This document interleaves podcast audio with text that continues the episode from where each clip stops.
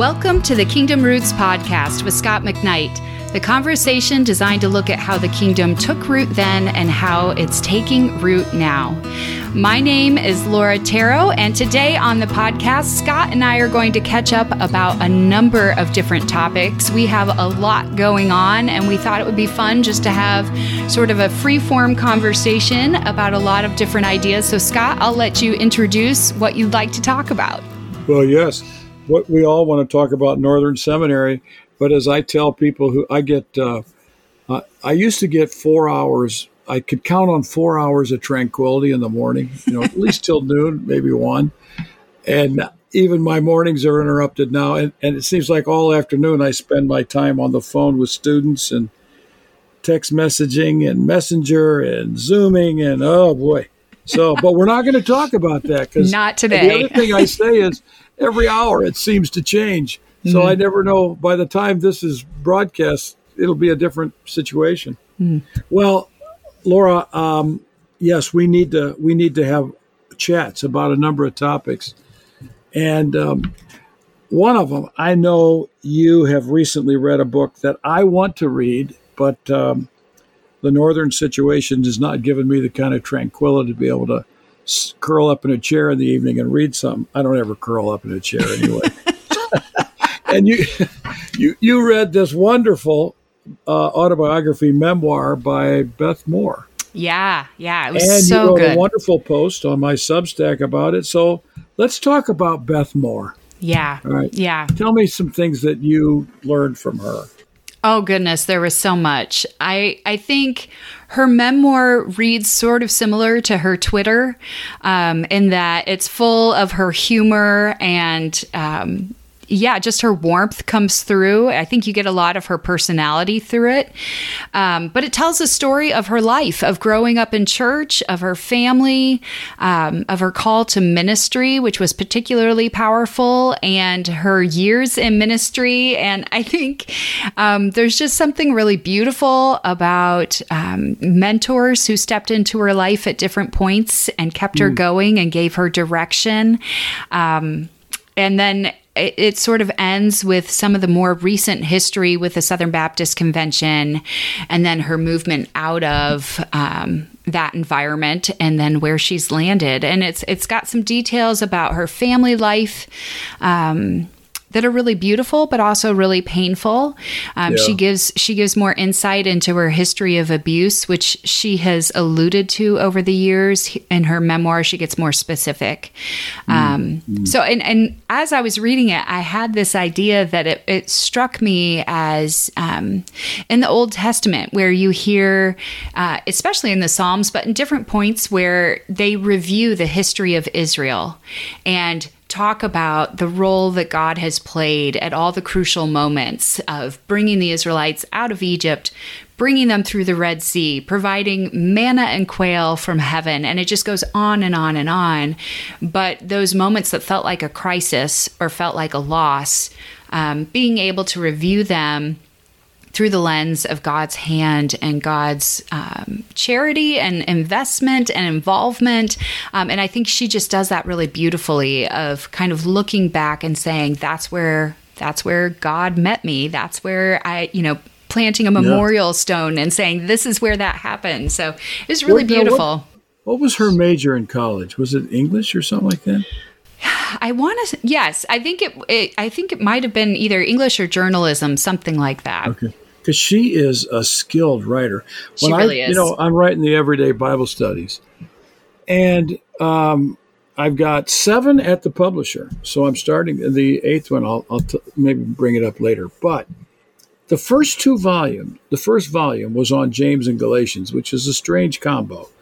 but she had written a book with her daughter on each yeah. of those. Yeah. And they were amazing. I yeah. loved reading them and funny and witty. But okay, now there's a famous commentary on First Peter that nobody reads anymore by uh, E.G. Selwyn. Okay, uh-huh. no one reads anymore. It's, a, it's still a great commentary. And when he gets to, I think it's like chapter two, verse fourteen, he he says, uh, "Up to this point, I've been able to consult the great scholar F. J. A. Hort." Fenton John Anthony Hort. and he says, at this point, we will have to uh, bid farewell and we will have to su- limp along or something like this without him because he did not get past this this verse in his own commentary. I felt that way when I got to my next the next book. I think it's Philippians. I think that's where it was, and she was, and I didn't get to read her. I thought I really miss Beth Moore. I want her to be here to talk about something that I think is interesting. Mm. But um, Chris read Chris read the the book, uh, My Knotted Up Life, or something like that. Yes, All My Knotted Up Life. And Chris is uh, usually pretty good at not telling me everything she's reading in a book, As, and she does that especially, and really rigidly disciplined way when she knows I need to read the book. So she said early, "Oh, you're going to want to read this book," but every now and then it would leak through. She just loved the book. It was yeah. really, really a good book, and um, I remember when I first heard that Tyndale was publishing this book because I was working with her editor on on Tov, or maybe yeah, I think it was on Tov. It could have been on uh, Pivot, our next book, but um, I've I've followed her on Twitter, and Chris follows her. She is such a delightful person. Yeah. I want her so bad to get on our podcast here. Uh, so if anyone out there is listening to this podcast you tell your friend Beth Moore to get on our podcast. I want to talk to her about how she studies the Bible. Oh yeah, because she's so good at this. She's she really, really is. And uh, you know, she didn't go to seminary, so she doesn't sit there and read Greek and Hebrew and all that stuff. But she's really skilled at reading the text and seeing what that text means for, you know, mostly evangelical Christians today. Yeah. One of the things that she talks about is that she has read extremely widely. Yeah. That um, you know she she's read um, Jewish rabbis. She's read you know on on every almost every strain of Christian faith when it comes to studying the Bible. She has not limited herself yeah. to like people of her tribe. She's read well beyond yeah, that, yeah. Um, and I think that comes through that she she just deeply loves Scripture, and I think she is really good at communicating the depth of what she's learned in really um, tangible ways that people connect with. People enjoy it, and I think I think I've heard you say this before, but um, she's a phenomenal Bible teacher. Yep. And in some ways, she's probably better than some of her critics um, oh, yeah. at, at, teaching the Bible to people in a way that they can understand. Oh, and, I say, I yeah. say all the time Beth Moore is the most influential Bible teacher in the United States. Yes. She is. Now, yeah. you know, I'm not going to say in the world, and she's more influential than Tom Wright. Okay? well, and the, I, she's she she's widely read. So many copies. Yeah. And then you have these. Have you ever been to any of her Bible studies or ever heard her speak? Oh, I've seen. Yeah. She goes and speaks, and she gets thousands of people to come here. I know Tom does too, and I'm not saying she's as good a scholar because she's not as Tom, but yeah, she's so influential and so dynamic as a speaker uh, I mean, if she were in this area and we heard about, we we Chris and I'd both go. I'd I want to yeah. hear her. I'd sit yeah. in the front row if I could. Yeah, so. I've heard her speak. I heard her speak at Wheaton a few years ago, and I think the, there was another just great section. Maybe this is part where Chris read to you, where she talks about starting out teaching aerobics. And she describes in detail the leotards and the sweatbands and talking about teaching the Bible, you know, in that context. And she says something like, let me have this. Like, her self-deprecating humor like you know there's so many hard parts of her life but she has the ability to laugh at herself and so she wants to go into detail describing how ridiculous it was probably in that moment that that's how she was you know got her start yeah. teaching scripture and i just thought that is so beautiful um, we need more leaders who are willing to be humble in those ways and own yeah. those things. Um, so it's just a delight. It really was. Well, I hope in your church that uh, you have some Bible studies where you can use uh, Beth have Moore. the group go through a Beth Moore Bible study on yes. Galatians. It's pretty good. I mean, she's not quite new perspective, but she's good. and uh, and her daughter Melissa has a seminary education. She's Yeah. very sharp. You know, speaking of your church, Yes. um, here we are, Pastor Pastor Laura Montero at Bethany Covenant Church in St. Charles at the what's it? It's not called Dunkin' Donuts. What's it called? Dimples. Dimples Dimples. Donuts. Dimples Donuts. Hey, is the store is it open now? It is so close. I mean, literally any day now. She's got her coffee machines up. She's got, yeah, we're ready to go. Well, I'm just wondering. Um, you know, you've been at this quite a while, Yeah. and I would say ninety percent of what you've had to do was never covered in a seminary class.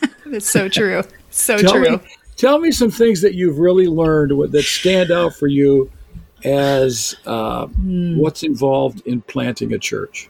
Oh my gosh, there's so many details. Um, I mean, I've I've worked in church environments for a number of years. I've done ministry for decades. I think what sets us apart, uh, church planting, is really. Um, at every level. You are engaged as a pastor at every level. It's things like numbers of parking spaces, like, you know, um, training childcare workers. Like, I have to create the policies and procedures, um, or at least find them and revamp them.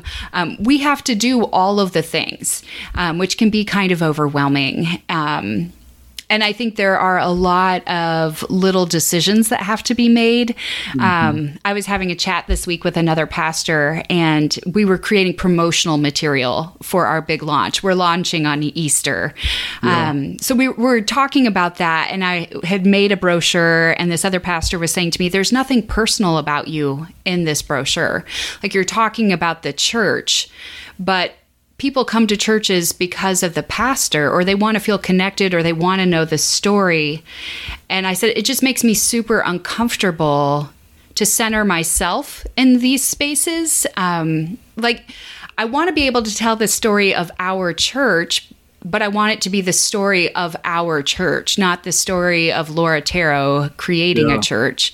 Um, so and this other pastor that I was talking with has also come out of a large church model. So we're unlearning some things because I knew exactly what they were talking about about, you know, telling certain stories to get, you know, get people's emotions, get them connected and, you know, all of that thing. It could be effective, but it's um, not always the wisest thing to center yourself in the context of your church. You know, Um, um, this reminds me of my uh, my good editor friend at at uh, Zondervan, John Raymond, who when I started a blog, he was always way ahead. He was way ahead of everything. He was like pre-emerging, emerging, uh, way back in the day. He was really clever. He's been always uh, very clever on culture. I, I said to him one day, I said, John, what what are the marks of a good blog? And this was, you know, I've been doing this since almost 20 years, 2004. Um, he said, number one, you have to have solid content. Okay, that's like a pastor, Yeah. church. Number two, you have to have variety. It can't be the same thing every time. He said a lot of people write a book and they want to have a blog because they have a book and they want to talk about, let's say, Hebrews, the book of Hebrews, and that lasts about two months, and then okay, we got to move on. and so he said you got to have variety. But then he said this: it's got to be occasionally personal. I said, well, what do you mean by that? He said, Scot, the other day you blogged about some shoes you call Born shoes. They're they're made in Sweden, and he said, he said you will be surprised how many people will come up to you and say, "Do you have on your Born shoes?" And no kidding. About two weeks later, I was preaching at a church in Nebraska, and the guy says, "I just wanted to make sure you're wearing the right shoes." It's Um, so funny.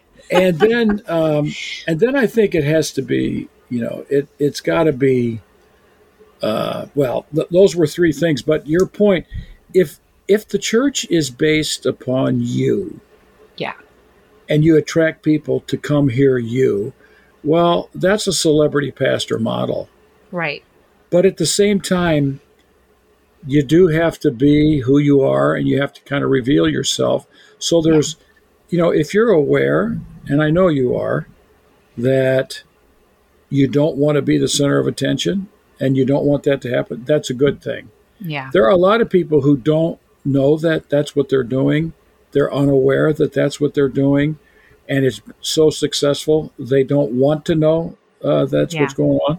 So as long as you're aware of it, I do think at times there's a there's real value in saying, you know, I'm a mom. Yeah. I have two teenagers. Let me tell you what teenagers are like. you know, that's Yeah. going to draw people to say, you know, she's real. She's a Yeah. real person as well. Our pastor Amanda is like that. She'll talk about her two daughters every now and then, and she's pretty reticent to talk about it, which I think is very healthy.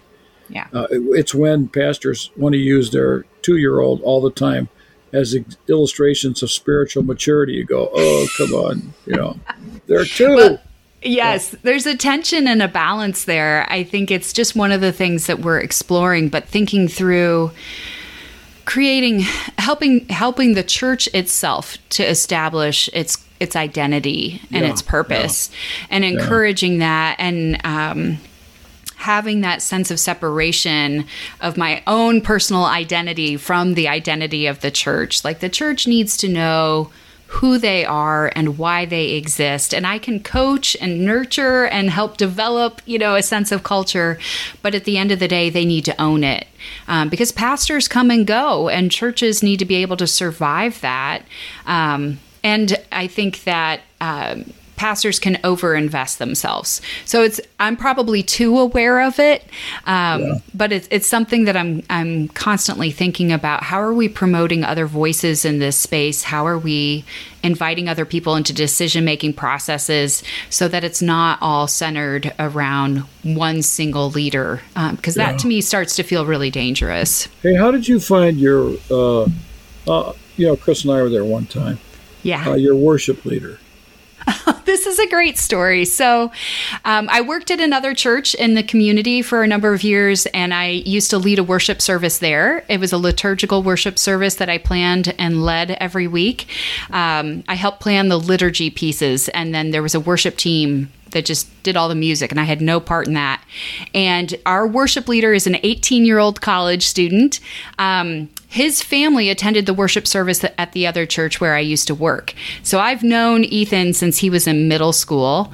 Um, and he was on the worship team in our little worship service at the old church. And then when we were starting here, I was not sure where I was going to find a worship leader for our little plant. And I was just praying about it and reaching out to some people. I was reaching out to local colleges, trying to find somebody to come and play. And then Ethan's dad reached out to me and said, Would you ever be willing to let Ethan give it a go? And I was like, Yes. And he has he has been amazing. Um, he plans the music. He recruits others to come and play with him.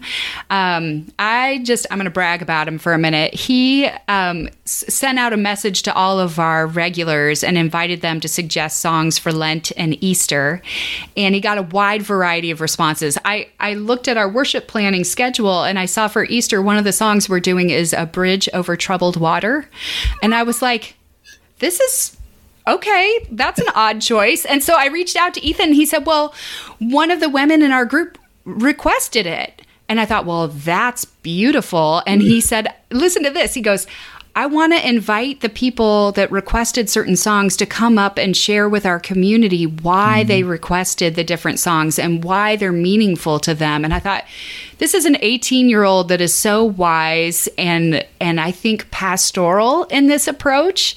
Good. so it's just a joy and a delight to have him. I could not do what he does, um, so it's a real gift to us to have him there and. Um, he asked me this last week if he could start like a Vespers worship service once a month. And I'm like, yes, you can. Like, absolutely. Tell me how I can support you in that. Yeah, so yeah. that stuff just thrills me. It's, That's it's just good. fun. Yeah. To see people that- growing. we know the drummer that he that was used that day. Yes. but you, but it's you know it was really neat for me sitting there. Um, it was youth. It was young, Mm-hmm. and that's um, that's a good thing, you know. Rather than to have everybody who's 40, 50, 60 up there, uh, there was a sense in which all different ages get to contribute to the church. So that was well. Um, you know, as you're as you're building this church, you know all about Tov because of, I guess, because of me and my daughter Laura. The Yeah. other Laura, Chris always says to me, "Which Laura are you talking about?" It's so funny. What what um what are you doing? What kinds of things do you think you're you're doing practicing habits that Yeah. can help build a really solid tov, healthy, good culture at at your church? Yeah. I think part of it is just that idea of bringing other voices in and creating space for people to um, have the freedom to feel like this church is their church and they're a part of it. Um, and and I so this is just another story. We are in the process of doing promotional stuff for our launch. And a woman in our congregation made a social media post and I didn't ask her to do this. She did it and then she was showing it to me and it was so cute and like just spot on beautiful. Um, but it didn't match our brand guidelines. And, and I'm just telling you this a little bit to be vulnerable about like my own background. Like, you're trained in these large churches, you have brand guidelines, you have certain colors you have to use, certain fonts you have to use. Your logo can only look one way, you can't cut off part of it. And, um, so, I, like, I'm looking at this post that she made, and it was so great, and she was so excited about it. And in my head, all I could think was, "Well, that's not the right font. It doesn't match our colors." Do you know what I mean? And I, I just remember in that moment thinking, "Whew, part of me like wants to change this, but another part of me just wants to celebrate." That she did this. This is her gift. This is her offering, and I, I as her pastor, are gonna am gonna come back and say that's not the right font. You know, um, so I think in those moments, it's how am I how am I going to celebrate people, and how am I going to celebrate the gifts that That's they good. are offering to God, um, Yeah. and not make it about you know perfection every time. And and I think that's part of it's tough like I, i'm just being honest like because part of me is like I, I want it to be beautiful and perfect every time but that's also we have an 18 year old worship leader like Yeah. part of this journey is developing people Yeah. um, and so it, it's not always going to be you know perfect but that's okay and i think that honors god i think Yeah. god delights in that and and that's what we want to create this culture is we are how we do things matters as much as what we do Yeah. and so we want our how to be celebrating the goodness and character of god if i had you know chastised that woman for not following our brand guidelines that's just not that's not celebrating the goodness of god. Well scot this has been a fun conversation. We've talked about beth moore and her contributions um, in her memoir and church planning and a little bit of tov in there too which is so good. I'm hoping we get to hear more about your new book that you've written with your daughter. Um, i love getting those little hints because i'm looking forward to that one in the fall.